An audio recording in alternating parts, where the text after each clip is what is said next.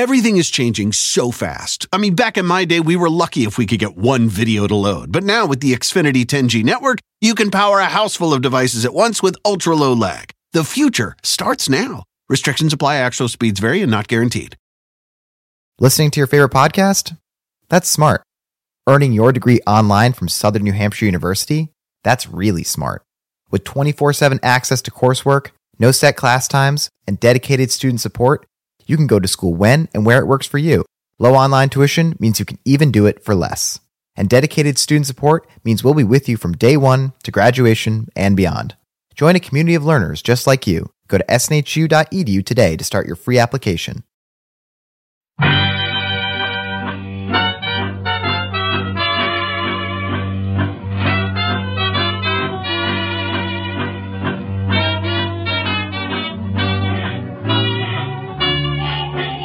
Brett McKay here, and welcome to another edition of the Art of Manliness podcast. The fall of the Roman Empire has been a cultural touchstone in the West for centuries. It's been used as a warning of what can happen to society that gets off track, and while lots of ink have been spilt on the topic, most famously Edward Gibbon's six volume epic, The Fall of the Roman Empire, archaeologists have made new discoveries in the past few decades that have given us fresh insights as to why the Roman Empire deteriorated and what that decline looked like. My guest today recently earned his PhD from University of Southern California. He specialized in the fall of the Roman Empire, and he's begun putting his vast knowledge into an accessible and easy to digest podcast. His name is Patrick Wyman, and his podcast is called The Fall of Rome. And today on the show, Patrick and I discuss the theories out there as to why the Roman Empire fell, the role of the barbarians in the fall. We also talk about barbarian life, and what the fall of the empire may have looked and felt like to Roman citizens at the time. We also discuss if there are any similarities similarities between the Roman Empire and the United States, and if we're following the same path that Rome did. It's a fascinating podcast that provides fresh and new insights on an important part of Western history. After the show's over, check out the show notes at aom.is slash fall of Rome, where you can find links to resources where you can delve deeper into this topic.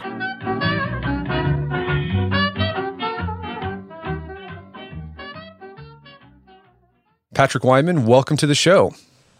Hey, thank you very much for having me on. So, uh, you have a podcast that's come out fairly recently. I'm not sure how you discovered it originally. It's called The Fall of Rome, but I'm glad I did because it's completely fascinating. You're taking listeners through the history of the fall of the Roman Empire.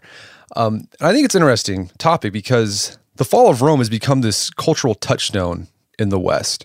Um, and it's used as a warning for what can happen to a society as it gets off the right track. I'm curious, what do you why do you think the fall of Rome has become such an indelible part of our cultural consciousness? Why are we always thinking about it? Well, I think that there are a number of different dimensions to this. Um, so I think in a historical sense, it goes back to the kind of structure of Western education in the 18th and 19th centuries and the heavy emphasis on the classics and the tendency of the educated classes in uh, France and especially in uh, and especially in Great Britain to see themselves as the heirs of Rome. So they were engaged in processes of very consciously drawing parallels between their own times and the Roman Empire. And over the course of a couple of centuries, that kind of worms its way into your cultural consciousness. So I think that's the, the first piece of it. But the second piece is that the Roman Empire is still the gold standard for imperial rule, for political control, for, for cultural greatness. So I also think that there was there was a long-running tendency to see Rome as the gold standard for what was possible with imperial rule because culturally I think the Roman Empire was a touchstone for the kind of educated elites and the edu- and increasingly the educated middle class in the West in the in the 18th and the 19th centuries because that was their that was their educational background. They read Greek and Latin um, when they were when they were going to school, and so it was natural to draw parallels between their own time and uh, and and the Roman Empire. So if you have the Roman Empire as a cultural touchstone, as a as as uh, through its literary products, through uh, through tours of Italy, the Grand Tour, where you were where you were going and looking at Roman monuments. Um, it was natural to draw parallels between your own time and the and the Roman world. And one of those things that you had to that you had to wonder about was, okay, well, if this lasted for so long, why did it fall? Why did it crash? And I think that uh, Edward Gibbon's Decline and Fall of the Roman Empire, one of the great works of Western literature. Um, kind of embedded that particular perspective, the, these these deep, uh, ongoing questions of decline and fall. So now, when we get into the 20th and the 21st centuries, and you have the rise of the Soviet Union and the rise of the and, and the rise of the United States as as the two superpowers of the world, now just the one superpower, you have to start asking those questions again because this is this is part of our cultural consciousness. This idea of the Roman Empire is the kind of uh, the uh, the eternal, unending, uh, unending empire. So you have to ask questions about your own time and that, and that includes how does it end. I think uh, for Americans in particular, Rome is you know captures the imagination because like our whole country was basically inspired by Roman governance or Roman culture. All the founders were steeped in that. They were they thought they they'd often call themselves like the new Cato or the new Hannibal, right? Like they were the American Hannibal. Yeah, absolutely. That these were these were not just like pieces of cultural DNA that were kind of floating beneath the surface. These were intentional parallels that, that the founding fathers were drawing. I mean, I think especially Jefferson, um, because I, more than more than any other founding father, he was the most steeped in these kinds of theories of governance. So let's talk about the different theories about why the Roman Empire fell, because there's a ton of them out there. There's tons of books about this where everyone's putting out a different theory. Um, so, what are the most common theories of why the Roman Empire fell? Well, so they basically break down into two broad categories. I would say that the, the first category is the barbarians did it. This is the uh, Rome. Rome. Uh, Rome was not. Uh, or the Rome was murdered. Rome. Uh, Rome was assassinated. Um, this is especially common in kind of in French historiography. Then there's the other, which is that Rome was uh, cre- was a creaking kind of rotten empire in the fourth and the fifth centuries, and it died a basically natural death. So both of these perspectives in some way, shape, or form have to engage with the barbarians. That did the did the barbarians do it, or was Rome just kind of waiting to be kind of gently nudged over the edge? Um, I kind of tend toward a mixture of those two perspectives. I think that the, the Roman Empire in the in the third, fourth, and into the fifth century was a basically functional state as long as the people who were at the center of it were competent and did their jobs well, which was the case for most of the fourth century. In the fifth century, when um, when the when the people at the centers of power in both the in both the west and the east were, were less competent uh, external forces the barbarians uh, trade shocks um, plague things like that could have a much more it could have a much more devastating effect. Yeah and you mentioned in your first episode i believe that um, there's been new discoveries via archaeology or just you know history um, that have challenge these these ideas that it was the barbarians or it was just the sort of decay that happened. I mean, what's changed in the past few years where there or historians like yourself and others are saying, well, maybe it's not those theories. I and mean, what what what new information has been uncovered? Well, so it, it's largely archaeological, and most of it has to do with uh, well, with a few different things. So I think first and foremost, it's with the barbarians that we understand. We have a much better understanding of the world beyond Rome's borders and how closely tied together Rome and the barbarian world were. I mean, it's not like the legionaries were were sitting on the frontier, staring out into a vast unknown. Like they they interacted constantly with the barbarians that um, rome was heavily managed in or was heavily involved in kind of managing what went on beyond its borders either through a combination of financial inducement uh, alliances and military force that it that it had the carrot and the stick um, and that this engendered really close connections between those worlds. Roman traders went out the, went out there uh, to sell goods. They brought slaves back. Um, barbarians served in the Roman military in increasingly large numbers, that these worlds were not in any way, shape, or form unfamiliar to each other. I th- so I think that's the that's the biggest one. We understand how closely connected these worlds were to one another and how thin and permeable those boundaries were. Um, the second one has to do, I would say, with the scale of the Roman economy. We understand much better now uh, because of uh, really intensive, increased excavations and a better understanding of, of all things pottery. Um, because pottery is a proxy marker for exchange networks. The goods have to move in containers, and in the Roman world, those goods moved in amphorae. Amphorae, little fragments of those pottery shards, uh, tend to survive really well. So we can track in really great detail the movements of goods from one place to another, and that gives us a really clear picture of the scale of the Roman economy. Like I think we understand how much bigger, uh, how much bigger it was, and how much more like our own economy it was than than what came before and what came after it. Okay, so we'll we'll get into more detail about the relationship between uh, the Roman Empire and the barbarians, as well as the the scale, the geography of the Roman Empire. But let's talk about some definitions, some basic definitions first. Um, what exactly do we mean when we say the Roman Empire fell? Because I, we throw that around uh, word around quite a bit, but I I think most of us, most people have a vague idea of what it means. We know the Roman Empire doesn't exist anymore, um, but what did what do we mean it fell? Like what what was the process that went on? So that's this is I, I, was kind of remiss in answering your question about how views of these things have changed earlier, but this is this is the big thing. What do we what do we mean when we talk about the fall of Rome? Um, so it used to be that people thought that people thought in terms of a really drastic decline, and the kind of pushback against that in scholarly circles has has been to treat this as a transformation, to say that instead of looking at looking at these series of interlocking things that happened as as a drastic decline and a drastic fall, um, because that implies a value judgment, to say that no, just things changed. I mean, I think that goes a little bit too far with it. Um, I think that it's possible to it's possible to overstate the case. I think that mater- in material terms and in terms of quality of life, in a lot of places, things really did get worse. Uh, but with that said, um, to come back to to come back to the idea of fall, you're talking about a lot of different things. I tend to take a broad view. Um, and I think that, first of all, you're dealing with political transformations where once you had uh, a unified state stretching from the north of Britain to the Sahara. You had it was replaced with a patchwork of individual kingdoms. That's that's the first one. Um, you have religious transformations. You have ethnic transformations, demographic transformations, um, rises in population in particular places, but more generally decline in population. You have um, the end of the end of urbanism of city life in large stretches of of what had been the Roman Empire. So, like the Roman world was a whole complex of different things that together made up the made up the Roman Empire. It's not just a political thing. If you want to de- define it really narrowly, you can do that. But I think it's a much broader kind of thing when we're talking about the end of the end of the Roman world, of the the various structures and institutions and complexes that the Romans had built. And to me, the biggest one is economic. That the that the Roman world was defined by easy movement, communication, and trade uh, in in large volumes from place to place. And so, to me, the end of the Roman world is the end of that particular set of systems. And the politics, while they're important, are almost secondary to that. And so, yeah, going going back to how big it is. So you said it stretched from like the Sahara to like all the way to England. Um, that's north south. How far like east west did it go? So all the way from the, the very tip of Spain in the Atlantic uh, to the Euphrates River in the east at its at its greatest extent. So all the way from, basically from Iraq to Spain was part of the Roman Empire. From the from the Sahara in the south to, to Great Britain in the north into the into the North Sea.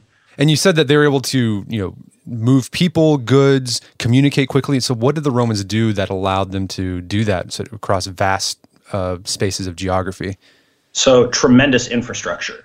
Um, it, it's infrastructure and scale. So the Romans built exceptional ports. They built uh, they built an, an, unbelievable road system that still underpins the road system practically everywhere in Western Europe. Like if you're if you're riding along a highway in Spain, France, Britain, uh, Italy, chances are good that it follows basically the same route as a road the Romans laid out anywhere between uh, anywhere between 1800 and 2200 years ago.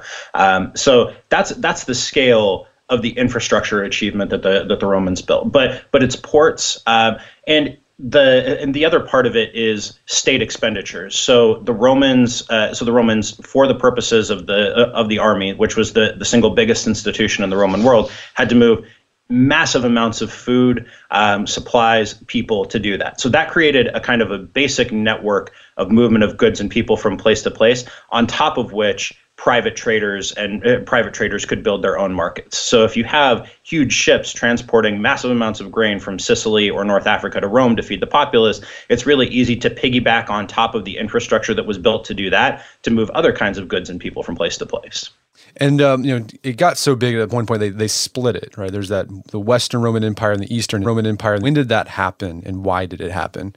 So the the final split came in 395 with the death of Theodosius the Great, who was the last emperor to rule bo- to rule the entirety of both halves of the empire. Uh, his son Arcadius took over in the east, and his son Honorius took over in the west. Um, but the split goes back before it goes back a, a, fair ways before that too. So for most of the fourth century, aside from the emperor Constantine, you had had separate emperors in the east and the west, um, and when you have separate emperors in the east and the west, the split that becomes formalized in 395, you have different courts built up around each of those emperors. You have different you have different army units, you have different institutions, each of which are looking to different poles of governance.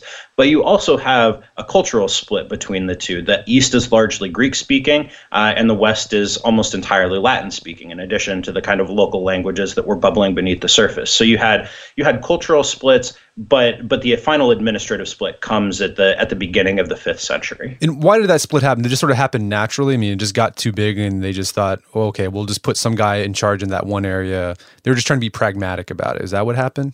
Yeah, that's that's basically it. So so the the real beginning of the formal split goes back to the Emperor Diocletian at the end of the third century, beginning of the fourth century. And Diocletian totally reorganized from top to bottom the Roman state. Like he formalized the he formalized this, and he thought, okay, well, we need to have not one emperor, not even two emperors, but four emperors. That you need to have a a a key emperor in the west and a key emperor in the east, and then he needs to have a junior person under him. And so when you have that kind of administrative setup from the beginning, that creates a whole set of institutions around each of those emperors. The the point the basic idea at that point was yeah, there's just too much for any one person to handle here.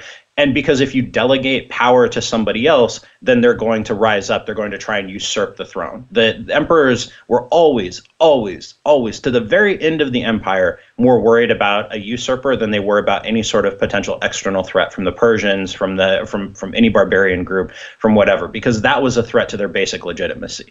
Okay, so with that threat in mind, I mean, how did the the two capitals um, the two like the various emperors how did they interact with each other? Did they get along pretty well or were they always kind of like i don't know about this guy. I got to get along with them because we're on the same team but that guy could take over it ran, it ran the gamut. You know, um, you had some cases. Uh, there was always a bit of wariness about it, but you had some cases of relatively close uh, interaction between the two and cooperation between the two. So the great irony of the Goths, uh, like massive defeat of uh, of the Emperor Valens at the Battle of Adrianople in 378 AD, this huge turning point in Roman history. An emperor dies on the battlefield. The whole Eastern Roman field army uh, is is destroyed on the battlefield. Uh, the great irony of that is that there was an army from the west that was coming to help the Emperor Valens, um, but he decided that he couldn't afford to to take the hit to his reputation if he waited for that army. So at some points, there's real cooperation, whether you know somebody like a, kind of an incompetent like Valens could take it or not. Um, that there was there was close cooperation, but at other points there was almost open conflict between the two, especially if you had uh, especially if you had a usurper on one side or the other, that that could engender military action from the other side. So that happened on a couple of different occasions. And so was that the, the split? Was that a factor that played into the fall of Rome? Yeah, because the East was generally wealthier um, and its institutions were were kind of better grounded. Uh, and also, just kind of by pure luck, over the course of the fifth century, the East managed to find some some really competent people to help run things. Where in the West, those people just never really those people just never really showed up. Um, there was the West was always poor, and it was always home to more usurpations. So it was easier for pieces of the Western Empire to get kind of carved out. Also, most of the East was focused around the Mediterranean, when in the West that kind of the orientation of the frontier provinces of places like Britain and Gaul was not naturally toward the Mediterranean. That was kind of an artificial construct um, that you were mo- you had to keep moving through the offices of the state, large gr- uh, large amounts of men and material to kind of continue to keep those places tied in. When those mechanisms started to break down a little bit, it was really easy for those uh, for those provinces to to kind of spin off, uh, to spin off and spin away and reorient themselves in other directions. So it was just easier for the East to keep things uh, to keep things grounded and keep things centered. Everywhere's closer to the Mediterranean. There's more money. The cities are older and better established, um, and the and then on top of all that, you have more competent people. So I mean, I mean, yeah, the Eastern Empire. Um, I mean, it. I mean, technically, kind of, you could say it went on into the 1400s, right? The, the 13th mm-hmm. century. So I mean, like, I mean, is that like, do historians consider that part of the Roman Empire? So like, when we say the Roman Empire fell, well, part of it continued um, for centuries longer. So like, what do again? I go back to like, what do you mean by it, it? The Roman Empire fell when a part of it continued. Yeah, when we talk about fall, we're talking um, we're talking exclusively about the West. I mean, the the what remained in the East, like the the Byzantine Empire, the or the Eastern Empire, whatever we want to call it, was still the superpower of the Mediterranean world. Um, I mean, it was still the most powerful state in the Mediterranean world up until the uh, up until like the 12th or the 13th century. Um, up until the Crusaders sacked Constantinople in 1204, if you had to point to one individual state as being the most powerful and the most important one, it was the Eastern Empire because it had Constantinople, but also because it had this long tradition and this long history. And they certainly considered themselves Romans. Um, you know, to the extent that uh, the the Seljuk Turks in uh, in Anatolia, the, who would eventually go on to found the Ottoman Empire, they called themselves the Seljuks of Rome, of the Seljuks of Rome. Um, that this was the the this was the reputation of that particular side of the empire, even if in the West they weren't necessarily considered to be Roman in the same way. Interesting. So, uh, when did the fall of the empire begin, and why why is that year the starting point for you?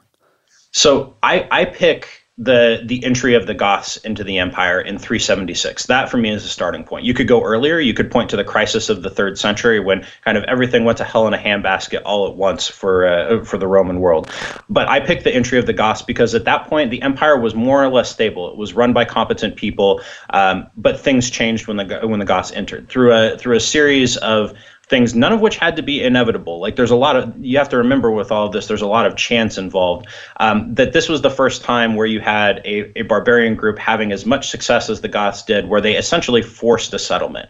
Um, before, when barbarian groups had entered the empire, they were either settled under they were either settled under under negotiated terms but clearly in a subordinate position or uh, or they were defeated and driven back beyond, enslaved in large numbers. Um, the Goths were the first group to be able to, to some extent, dictate the terms of their settlement, to form uh, something like a separate power block between uh, within the empire, and it was a blueprint that would be carried out by a number of different groups after that. So I think that marks a, an important turning point in the relationship between the Romans and the people beyond the borders. And then, at what year do you do you say it ended, and why do you pick that year? That's that's a harder question. Uh, for me, I pick uh, the campaigns of Justinian in the 530s. So Justinian, a Roman, the the emperor in the east. Justinian uh, went and reconquered large portions of the Western Empire, and for me, that's an important distinction. Is um, he was like it, it, forced people in the west to come to terms with the fact that for the past 60 80 100 years before that point they hadn't been living in the roman empire anymore. For a long time people could kind of maintain the illusion that things had not really changed all that much especially in italy where you had a barbarian king sure but that wasn't really all that much different from a world where you had a puppet emperor and barbarian generals running things. Um, when justinian sent Eastern Roman armies to reconquer the West, suddenly you had to come to terms with the fact that your whole mental framework was kind of off. That things that, that things really had changed, whether you whether you were aware of that or not. That for me is a really important kind of mental mental turning point. But also, um, that's the point where the the kind of Roman world system, where the easy connections between places, the the easy movement of goods and of goods and people, where that started to change dramatically too. You also had a massive plague at that point that reduced populations. Um, Justinian's wars in and of themselves caused great deal of damage in, in various places. Again, large population decline. So that to me is the point where the where things have become so markedly different that we talk about the that we talk we can talk about the end of the fall. So let's talk about the barbarians, um, because you, know, you use that the entry of the Goths into the empire um, as the starting point of the fall of Rome, and that's the common narrative that the bar- barbarians came in and sort of took over decay- decaying regime. But what what were the barbarians like? Because I think a lot of people when they, they hear the word barbarian, they imagine like guys wearing like eating you know meat off a bone, um, you know wearing you know wolf you know helmets or whatever on their head. I mean, so were they sort of these brutes or were they actually they actually have a very sophisticated culture so they, they had a really sophisticated culture. They had uh, they had uh, well they had well thought out laws. There were there were increasingly strong uh, social hierarchies. These were organized societies. Like that's the when, when I mentioned earlier the archaeology that that had come that has come to light and the sophistication of the barbarian world. A large part of that has to do with we realize now how densely populated the barbarian world was. Like there wasn't. Uh, it's not like you crossed the border and things were deserted and you just had these like little groups of of fur wearing savages hanging out there. Like the the density of settlement in the barbarian world is kind of staggering for us to for us to think about. Like anywhere where they've done detailed field surveys and tried to figure out, okay, how many people were actually living here at a given time,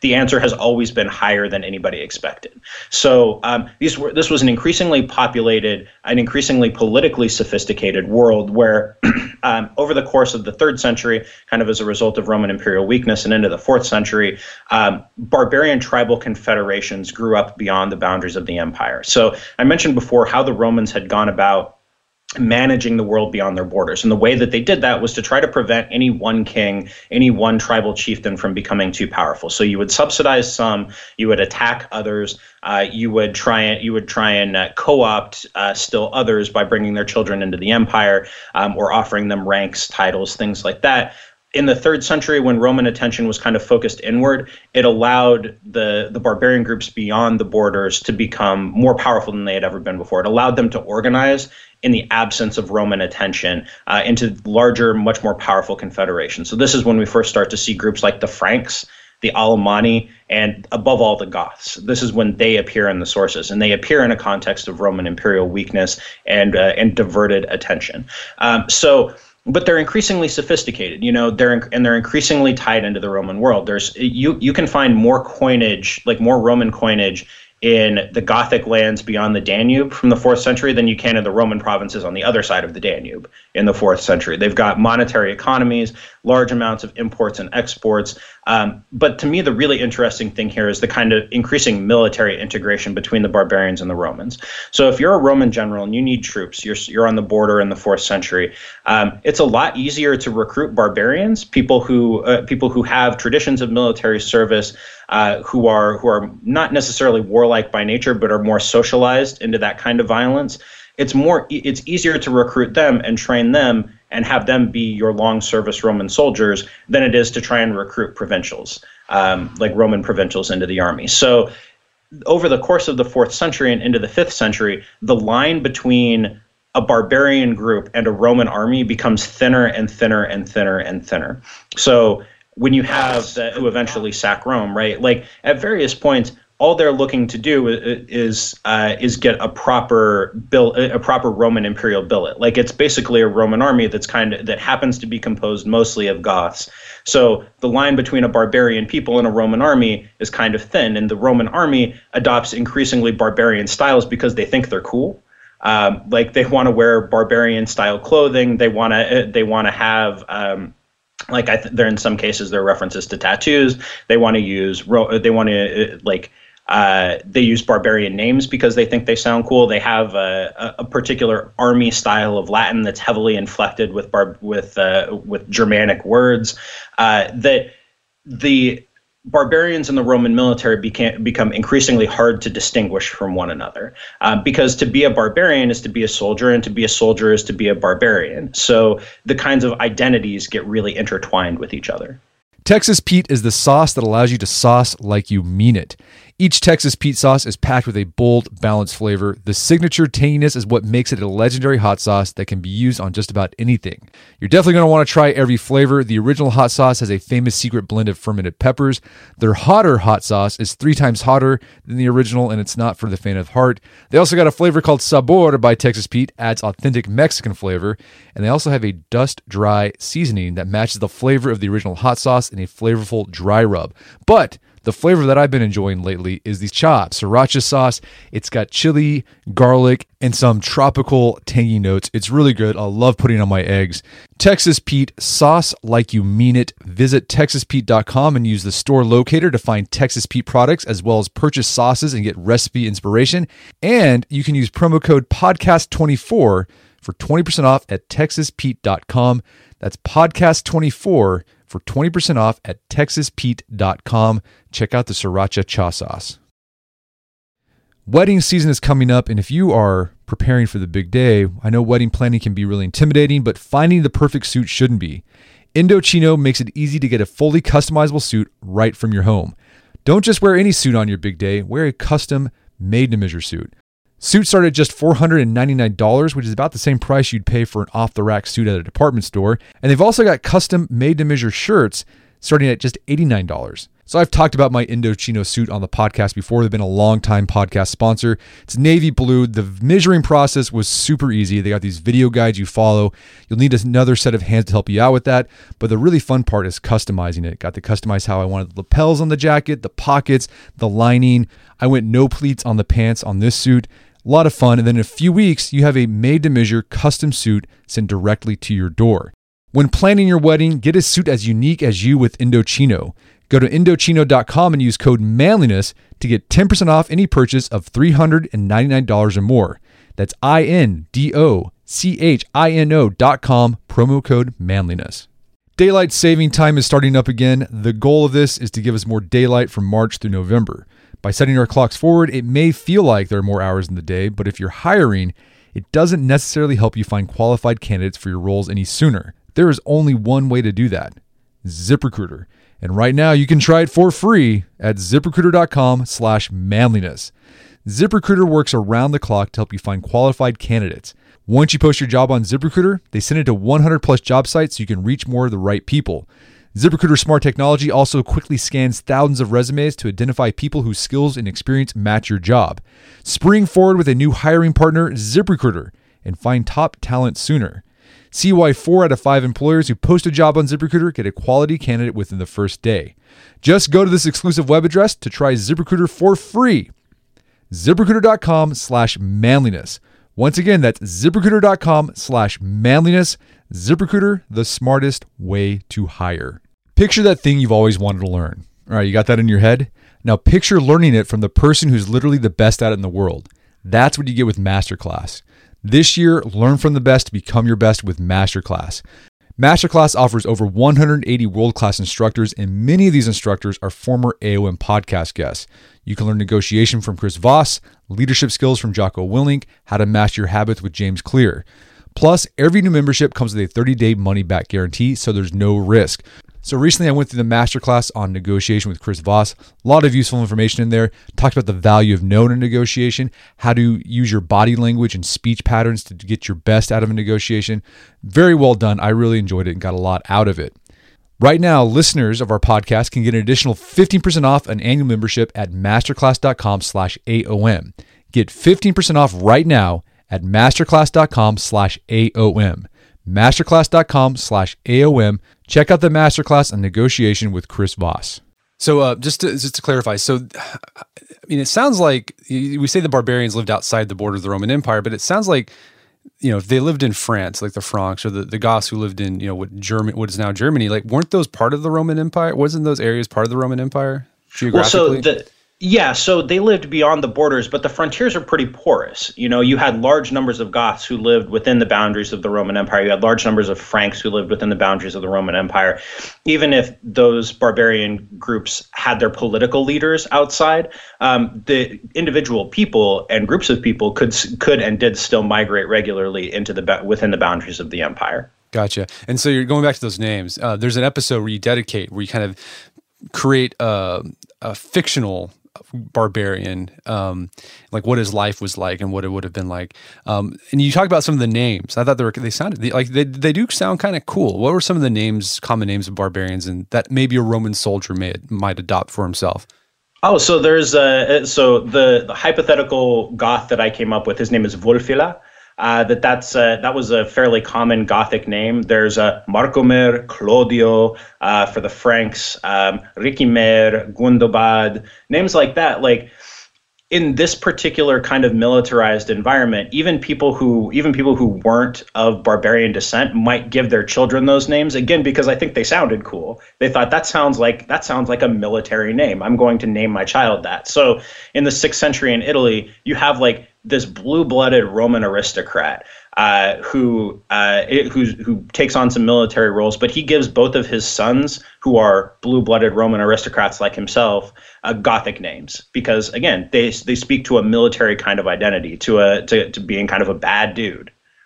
It's I mean it goes to I mean it's interesting because to me that signifies that Roman culture no longer resonated with Romans as much um, if they weren't giving their children Roman names. I mean, so what was the culture of Rome at that time where they would want to take more influence from the barbarians instead of looking to Rome?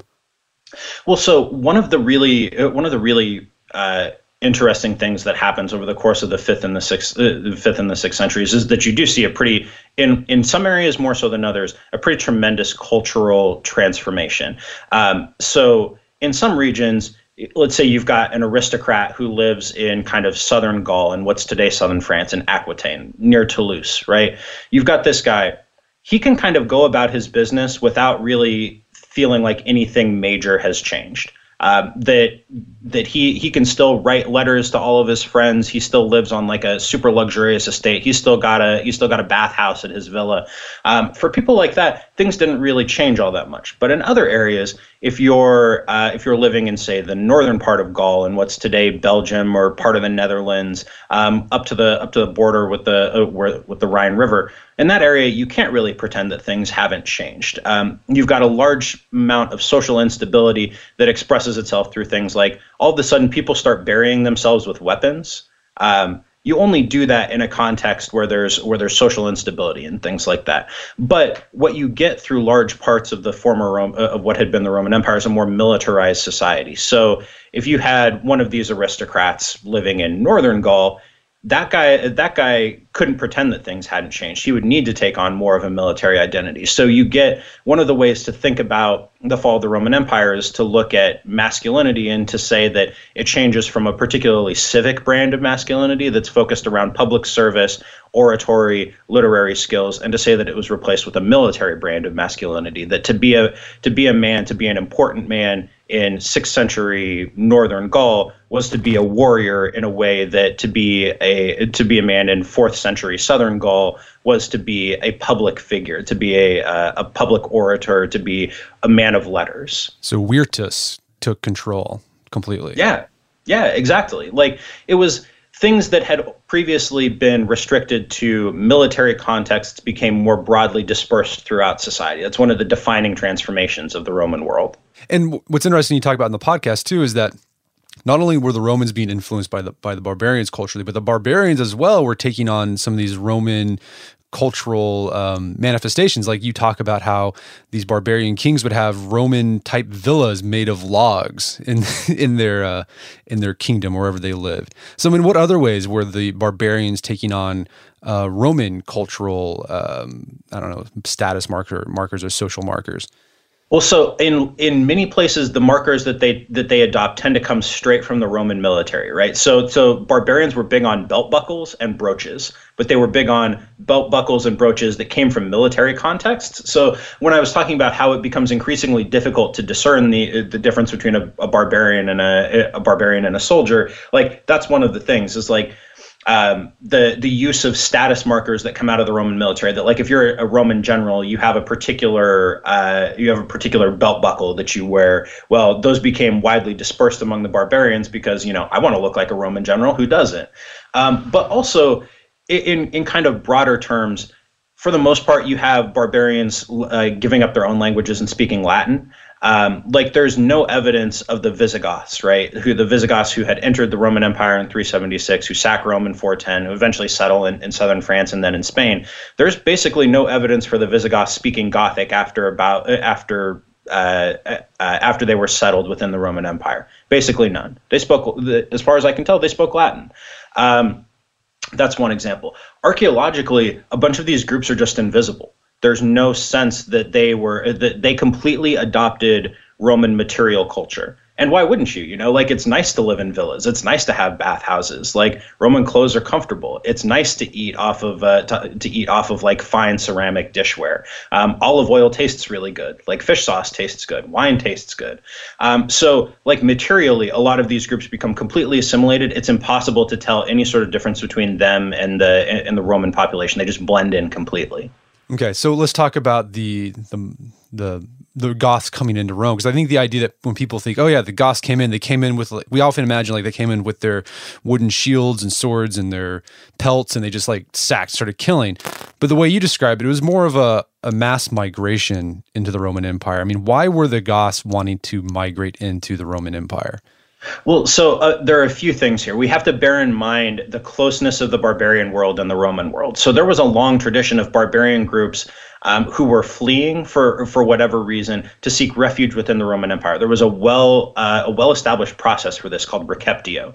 Um, the Goths who entered in 376 did so because they were fleeing the Huns. Um, the Huns had appeared uh, not exactly out of nowhere. Our sources make it sound like that, but I don't think that's really the case. Um, the a, a nomadic steppe people um, had appeared kind of uh, north of the Black Sea and had uh, inflicted a whole bunch of defeats on uh, the on uh, a, a particular group of Visigoths. So, or on a particular group of Goths. So their response is, well, the Roman world is here. We know that they're always looking for soldiers. We can fight for them as soldiers, and in return, we'll receive safety and land to settle. What's so what's interesting here is it's not like these were unknown groups and like all of a sudden there's a whole bunch of like fur wearing fur wearing barbarians who show up on the shores of the Danube it's that they understood what they were asking for the Romans understood what they were asking for and through accident that process went awry and we end up with a Roman emperor dead on a battlefield but what's really striking to me is that everybody knew what to expect from this everybody knew what they wanted because they were operating within the same kind of cultural reference frames um, for behavior so I mean it sounds like they were refugees in a way. Yeah, basically, and I think a lot of the barbarians who entered the Roman Empire were refugees. Um, we don't. There are a lot of groups that enter the Roman Empire that they're recorded going through one of these receptiones, and then we never hear from them again.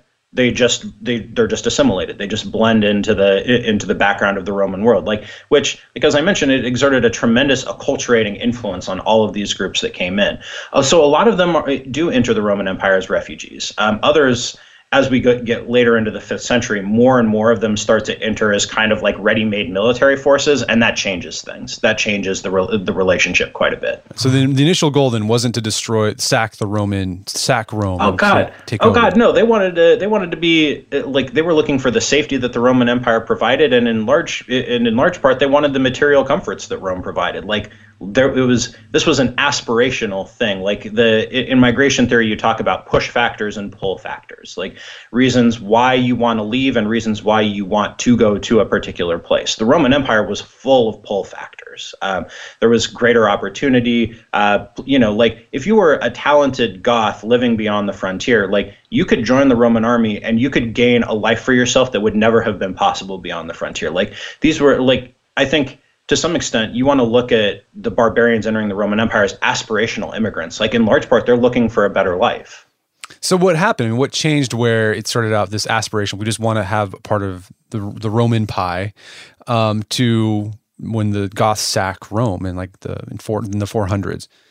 The the great irony of the Goth sack of Rome is that it was a failed negotiating tactic. Um, that the Goths who sacked Rome were led by a, a, a uh, kind of a general, maybe a king called Alaric. He's one of the most famous barbarians of antiquity, Alaric or Alaric, if you want to if you want to put it that way.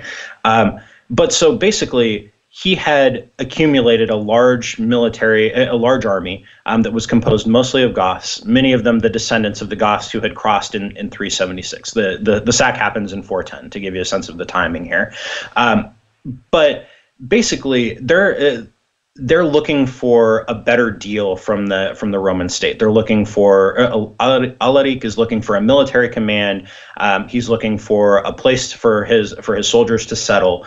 Um, like that that was a standard deal. Like if you were a soldier and you and you had served for for some period of time, like you would probably get land to settle on. So Alaric is looking to secure settlement terms for for his Goths. He's looking for a position for himself. Um, his ambitions kind of grow over the course of this little rebellion, but eventually, when they get into Italy, he's he's threatening Rome as a way as a way of getting leverage in his negotiations with the imperial court. Not all that dissimilar from like the fact that they were Goths was almost irrelevant to this. Um, it could he could have been any Roman general looking for a better deal from the from the court. This this happened pretty regularly, which shows you just how screwed up things had gotten in the Western Empire by this point. Um, but eventually he threatens Rome twice. He gets bought off twice. Um, but finally, the negotiations break down again. He goes to threaten Rome, and he's like, "Well, I guess we just have to sack it this time." But still, by the standards of sacking a city, it was a pretty peaceful sack. Um, what the Vandals did to Rome in, in the 450s was much, much, much more devastating to the city than anything the Goths did in 410. They spared the churches. Um, like it probably wasn't pleasant for the population of Rome, but all things considered, as sacks go, if you had to get sacked, Alaric and the Goths did a did a pretty gentle job of it. Okay, all right. So get sacked by Alaric if you're going to get sacked. Um, so the another idea that talks that people put out there of why the Roman Empire fell is not so much because of external en- enemies. Like that was sort of like the, the they just sort of pushed that, and the reason why they were to fall so easily was that Romans had this moral decay within their culture and their society that made them vulnerable to these attacks. Is there any credence to that idea that Rome had disintegrated because of moral decadence? I, I don't really think so. Um, I think that if you want to look for uh, like I mean and so there are a couple of different ways to to look at that. You could say that uh, to look at the idea of moral decay. On the one hand, um, the the idea of, of Edward Gibbon and other of these old school historians is that well Christianity caused the caused this decline. Um, but you can look at plenty of Christian late Roman generals and soldiers who were plenty good at their jobs. You know that was not that did not seem to be a defining factor there. Um, there's also the idea that well you know things had socially gotten so degenerate in terms of uh, that that uh, that that caused some sort of decline. I don't think that's true. I think if you're looking for a kind of a series of internal factors, it would be a politically speaking the weakness of the imperial court, uh, which uh, grew ever more self-interested. Uh, ever less able to deal with the series of challenges that were that were being presented to it, which were increasingly difficult challenges over the course of the over the course of the late fourth and into the fifth century. But to me, the big thing that stands out is um, a decreasing investment of like kind of local aristocrats, not like the not like the big uh, landowners who were who were sitting in the Senate in Rome, but like city, but like civic leaders, that they were increasingly less invested in taking care of their cities. That seems to me to be a kind of a big overarching change over the course of the fourth and into the fifth centuries. Like you couldn't get people to fill city like the city magistracies. Um, like you people like these local prosperous people who owned uh, who who owned large amounts of land, who had little houses in the city, who's who invested their money in, in business in business operations in these cities, that they grew less and less interested in putting their resources to to work for the peoples in the for the people in those cities. Cities cities declined for a variety of reasons, but I think that part of that is because people who a couple hundred years earlier would have been endowing buildings, uh, would have been paying for games and festivals, things like that. That like this was part of the social compact between local elites in their cities. That breaks down. There are a whole bunch of reasons for that, but the fact of it seems to me to be a really big deal. Like so, if you're looking for internal decline and decay outside the political sphere, uh, or like outside the sphere of high politics, I think that's where you see it. Is this kind of breakdown of the the ties between local aristocrats and their communities? So I mean, why is that? Why was that that, that lack of civic engagement? Were they just get too concerned with money and just enjoying their lives? What happened there? Um, that's a it's a good question. I think you could point to a couple of different things. A big piece of it is the rise of the administrative state. Like so, you can you again you can kind of point to the center uh, for uh, for kind of long term ramifications for this. But the, in the early empire, it was basically run as a racket between local aristocrats and a really really small um, actual state. Like the whole Roman Empire in the first, second, into the beginning of the third centuries, the whole Roman state was basically run by a few hundred bureaucrats at the center, the emperor, and uh, and then the army. Um, and the way that you did that was because the local elites of, of these individual cities, like let's say the the uh, uh, the most important people in Marseille in southern Gaul or Toulouse or uh, or in Carthage were all really invested in being the most important people in those cities and it was and they were the ones who connected the individual people to the to the central state such as it was um, the the average person would go their whole life without without seeing a bureaucrat from the from the actual central government.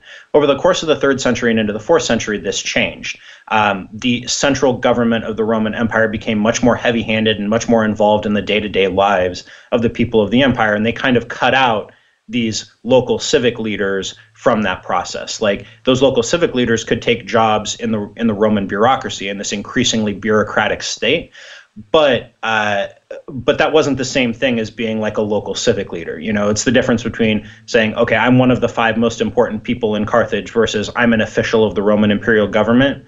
It fundamentally changes the relationship between these important people and the and the cities that they live in. And so, you know, at first that doesn't seem like much of a difference, but fast forward 100 years, it it breaks the ties that bind uh, that bind those communities together. That's really interesting. Um, so, I mean, what did the fall of Rome feel like to the people living through it? Like, did Romans understand like something's going on here? Like, I, you mentioned earlier that some people, for some people, they did notice. For other people, they didn't notice. Um, so, what? What I mean, so what did it feel like? Did, did were there some people who noticed that there was something going on and that things weren't the same and things weren't going to be the same after this? Yeah, absolutely. There were some people who did notice. There were people, especially in the fifth century. There, there are people who were who had come from like the northern parts of Gaul, who had kind of fled as refugees to the south, who wrote these excoriating treatments of of what was happening back in their back in their home regions. There were definitely people who noticed that things were different. But the flip side to that is that there were people who went out of their way to pretend that absolutely nothing was different. So like these hyper literate Roman aristocrats in Gaul, like this is the golden age of them writing letters to each other and writing these and, and engaging in kind of literary production. Um, because I think in some ways it's a way of reassuring yourself that things haven't really changed all that much, that you can kind of go on with your life without uh, um, without uh, with, without having to engage with the fact that things are changing. But even them, after a certain point, kind of had to come to grips with that. Like the the case study is a guy named Sidonius Apollinaris who. Uh, in kind of the waning days of the Roman Empire in the West, had been the prefect of the city of Rome. He was from um, like central France in the in the Auvergne, um, but so like he had tried to have this kind of normal career in the imperial government, but the fact that the whole that the imperial government was disintegrating meant that he had to go back home. So he goes back home. Uh, he writes some letters. He becomes bishop of the city of Clermont. Um, but he's like he's still living like any other Roman aristocrat would have hundred years ago. Eventually, though, the Visigoths come and they try to and they try to take his hometown of Clermont. Um, and at this point, Sidonius, who's a bishop, has to organize the defense of the city from people who are supposed to be allies of uh, of the central imperial government. So there's like a whole process of cognitive dissonance that he has to deal with there, where he has to realize, like, oh no, okay, things actually have changed. Um, but still, even into the sixth century in Italy, there are there are aristocrats who are like basically living exactly the same way that they always have. They're reading the same books. They're living on the same estates. Um, social relations haven't really changed at all. They can go to work for what looks a lot like an imperial government if they want to. Like there's a, a guy named Cassiodorus who wrote hundreds of letters for the for the Ostrogothic kings of Italy, and he's basically working just as he would have in an imperial chancery in, in imperial archives hundred years before. You know. Um, but yeah, so some people are aware of it, others aren't. I, th- I think like a merchant who was living in the city of Arles, like on the southern French coast, like right at the mouth of the Rhone, so like this this huge commercial hub. Like I think that guy, if he was born in 450, would not notice any real meaningful change over the course of his life, even if he lived to be 75 or 80. It's interesting, and I think it's interesting too. Um, during this time, we had a, a classicist on our podcast a while back ago, Carlin Barton um, who wrote about Roman honor, the concept of Roman honor, and she makes the case that in the late part of the empire, beginning in about uh, like you know the 100, you know year 100 and going on, that Stoicism became really popular amongst the the emperors and the the elite. Um, and she argues that it was because of all this rapid change that was happening within the empire. Do you have any? I mean, do you agree with that sort of hypothesis that Stoicism became sort of the the way the Romans managed themselves psychologically to to counter all the change that was happening happening around them? Yeah, I certainly buy that up to, up to an extent. I think up until the point where they started to buy in more to to, Christ, to Christian theologies. Like I think up to that point for sure. Like you can still see large echoes of Stoicism in the uh, in the writings of a of a guy named Symmachus, uh, that one of these the most blue blooded of the blue blooded uh, Roman senatorial aristocrats in the late fourth century. Uh, he was big into Stoicism in large part because he had to deal firsthand with these kinds of changes. So I think absolutely that hypothesis holds true. Then when you get into the fifth century, um, I think that Stoic that Stoic ideas tend to be uh, replaced or heavily inflected with uh, with more Christian theologies. But I think that that has more to do with the fact that like bishop that uh, that bishops were becoming um, more important civic leaders. So to that point, like if you're going to be a bishop, well, you'd probably better do some theological reading and writing too. Right, and I guess you make the case too that as the the fall happened and they started this sort of military ethos began building up again amongst Romans, that they would kind of reject stoicism and go back to that sort of primal honor where you know which is yeah. the, the ethos of the warrior. Mm-hmm. yeah absolutely. Like like that guy sidonius apollinaris that i mentioned right? Like this uh, you know a totally civic minded had no interest at all in military matters. None. So like when he's organizing the defense of clermont like it's very clear from reading his letters that he has no idea what he's doing. Um, sidonius apollinaris' son led a military contingent uh, in a visigothic army uh, like 30 years after that Like, so at that point, you can start to see that kind of transformation of this old Roman style civic uh, civic virtue into something more military, slowly but surely. You can see the process happening. Like it's uh, like you can trace it across generations where you have that, uh, where we have enough information to do it. You can see it happening. Like it's a like it's a clear process. All right. All right. So, Patrick, we're going to do some fall of the Roman Empire parallelism. I don't know if you're a fan of this, but I mean, people sure, sure. do that, right? So like writers and pundits, they they make the comparisons between Roman America now because Rome America is the the new Roman Empire. You know, we're not in, we're not some people okay, some, some people argue we're, we're in, in, we have a political empire, but definitely we have a cultural empire, an economic empire. Have you, based on your approach to the fall of Rome, um, do you see similarities between the American empire, quote unquote, and the Roman Empire? Yes, in the sense that you that we're living in an increasingly unipolar world, right, where there really is not a superpower to rival the United States, and that I think is the best analog for uh, that the Roman Empire is the best analog for us to try, try and understand our own position in the world. Um, thinking about the Roman Empire and thinking about America in the 21st century allows us to ask questions. Uh, it, will I think that's that's the great benefit of history is that it allows us to ask educated questions about ourselves, even if even if you're not going to find exact exact parallels. By thinking really hard about the parallel, we learn something more. We learn something more about ourselves. So I think asking what does a unipolar world look like, where you only have one, uh, where you only have one real superpower. Um, asking that kind of question of how did the Romans deal with that? How did they manage the world beyond their borders? Allows us to learn some things about ourselves. So like the Romans were, the Romans didn't just put up walls and uh, and sit behind them and, and just you know wait for the barbarians to come across. The Romans were engaged in actively managing what happened beyond their border. So I think that that's that's one distinct parallel between uh, between the United States and the between the United States and the Roman world. You have to you have to see that like they didn't retreat inwards. They were actively involved in trying to in, in trying to uh, keep under control what was happening beyond their world.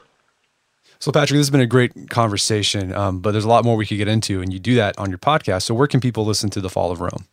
Uh, you, my podcast, uh, The Fall of Rome, can be found on iTunes. It can be found on Stitcher. It can be found on Google Play. Basically, any platform from which you listen to podcasts, it can be found there. Um, you, I, I, post pretty regular updates, and I'm always down to talk about it on Twitter at Patrick underscore Wyman. Um, you can send me messages on Facebook too. Uh, search for search for my page there, Patrick Wyman. Um, but I will actually have a brand new episode coming up very shortly. As soon as we're done, I'm going to sit down and record the new one. Awesome. Well, Patrick Wyman, thanks so much for your time. It's been a pleasure right, thank you very much. My guest today was Patrick Wyman. He's the host of the Fall of Rome podcast. It's available on iTunes, Stitcher, SoundCloud, wherever you can listen to a podcast. Uh, check it out. It's really great. And after the shows, check out the show notes at aom.is slash fall of Rome, where you can find links to resources where you can delve deeper into this topic.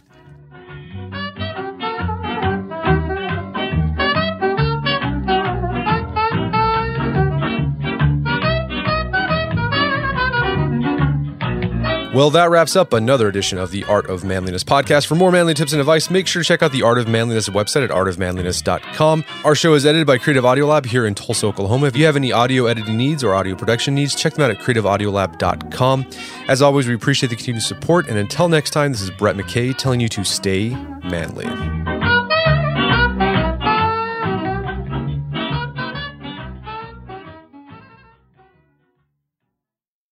Everything is changing so fast. I mean, back in my day, we were lucky if we could get one video to load. But now with the Xfinity 10G network, you can power a house full of devices at once with ultra low lag. The future starts now. Restrictions apply, actual speeds vary and not guaranteed.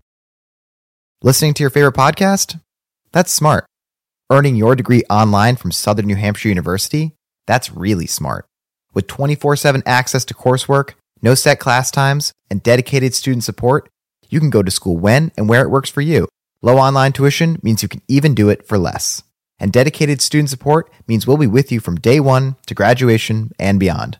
Join a community of learners just like you. Go to snhu.edu today to start your free application.